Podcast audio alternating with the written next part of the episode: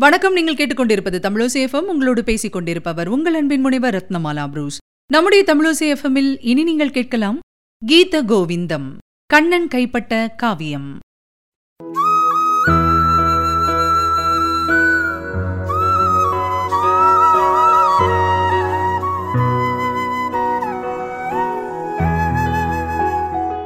ஒருவர் ஒரு உன்னதமான காவியத்தை எழுதிக் கொண்டிருக்கும் போது இடையில் சற்றே தடுமாற்றம் அடைகின்றார். அவரது தடுமாற்றத்தை போக்க காவிய நாயகனான கண்ணனே அவர் உருவில் வந்து அவருக்குத் தெரியாமலேயே அவரது தடுமாற்றத்தை நிவர்த்தி செய்தாராம். இப்படி ஓர் அதிசயமா என்று வியப்படைய வைக்கிறது இந்த சம்பவம். நடந்த உண்மைதான் என்ன? பார்க்கலாம் வாருங்கள். பரமாத்மா கண்ணனின் ராசலீலையை அடிப்படையாகக் கொண்டு அஷ்டபதி என்னும் கீத கோவிந்த காவியத்தை ஜெயதேவர் எழுதும்போது நிகழ்ந்த சம்பவம்தான் இது. கீத கோவிந்தம் என்னும் காவியம் பத்து சர்க்கங்களைக் கொண்ட இருபத்து நான்கு ஸ்லோகங்கள். இது ஜெயதேவரால் இயற்றப்பட்டது. ஒவ்வொரு பாடலும் எட்டு சரணங்களை உள்ளடக்கி உள்ளதால் அது அஷ்டபதி என்று பெயர் பெற்றதாக அமைகின்றது.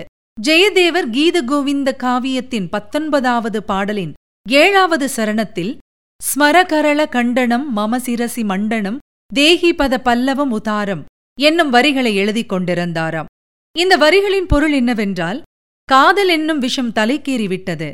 அதனால் உன் சிவந்த மிருதுவான பாதங்களை என் தலையின் மீது வைப்பாயாக என்று கண்ணன் ராதையிடம் கேட்பதாக அமைந்திருக்கின்றது. இந்த வரிகளை தான் மரியாதை குறைவாக எழுதியிருப்பதாக நினைத்து எழுதி அந்த வரிகளை அடியோடு அடித்துவிட்டு மாற்றி எழுதலாம் என்ற எண்ணத்தில் சுவடிகளை கீழே வைத்துவிட்டு அருகில் உள்ள ஆற்றங்கரைக்கு நீராடச் சென்றாராம் ஜெயதேவர்.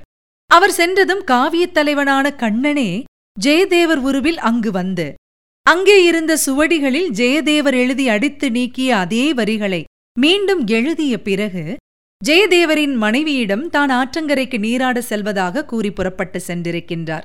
இப்பொழுது ஜெயதேவர் ஆற்றில் குழித்து வந்து தான் வழக்கமாக செய்யக்கூடிய பூஜைகள் அனைத்தையும் முடித்துவிட்டு மீண்டும் பாடலை எழுத எத்தனித்த போது ஏற்கனவே தான் எழுதி அடிக்கப்பட்ட வரிகள் சுவடியில் இருப்பதைக் கண்டு மிக்க வியப்புற்றிருக்கின்றார். தன் மனைவி பத்மாவதி தேவியிடம் இதைப் பற்றி கேட்டபொழுது அவரோ நீங்கள்தானே சற்று முன்னர் எழுதி அடித்ததை மீண்டும் எழுதிவிட்டு ஆற்றங்கரைக்கு செல்வதாக சொன்னீர்கள்? என்று சொல்லியிருக்கின்றார். ஜெயதேவரின் உடம்பு அந்த நேரத்தில் புல்லரித்துப் போயிருக்கின்றது. தம் உருவில் வந்தது சாட்சாத் கண்ணபிரானே என்று அறிந்து மனம் குளிர்ந்து போயிருக்கின்றார். தம்முடைய மனைவிக்கு கண்ணனை தரிசனம் செய்யும் பாக்கியம் கிடைத்ததை எண்ணி எண்ணி மனம் பூரித்திருக்கின்றார். தொடர்ந்து அவர் எழுதிய எட்டாவது சரணத்தில் ஐயது பத்மாவதீரமண ஜெயதேவ கவி பாரதி பணிதம் இதி கீதம் என்கின்றார். பரம்பொருளுடன் இணைய விரும்பி ஏங்கி நிற்கும் ஒரு மனிதனுடைய ஆத்மாவின் உள்ள கிடக்கையையும் படிப்படியாக முன்னேறி அதில் வெற்றி காண்பதையும் உட்கருத்தாக கொண்டு அமைக்கப்பட்டது இந்த கீத கோவிந்த காவியம்.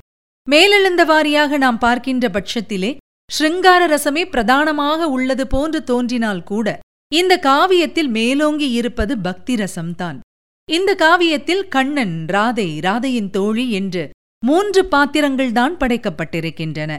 கண்ணனை பரமாத்மாவாகவும் ராதையை ஜீவாத்மாவாகவும் தோழியை ஜீவாத்மாவிடம் பரமாத்மாவை வழிநடத்தி செல்பவளாகவும் உருவகப்படுத்தப்பட்டுள்ளன.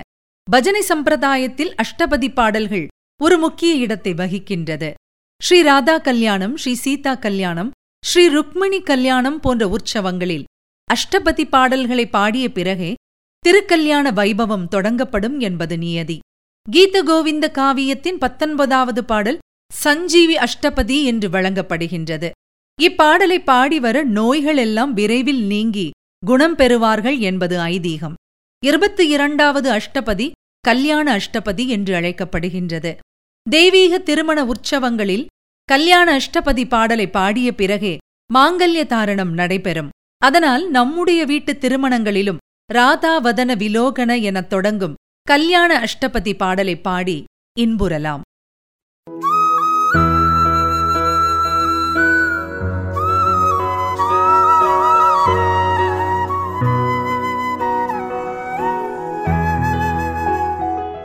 நேர்கள் இதுவரை கேட்டது கீத கோவிந்தம் கண்ணன் கைப்பட்ட காவியம். வழங்கியவர் உங்கள் அன்பின் முனைவர் ரத்னமாலா புரூஸ். தொடர்ந்து இணைந்திருங்கள். இது உங்கள் தமிழசேஃபம் இது எட்டு திக்கும் எதிரொலி கட்டும்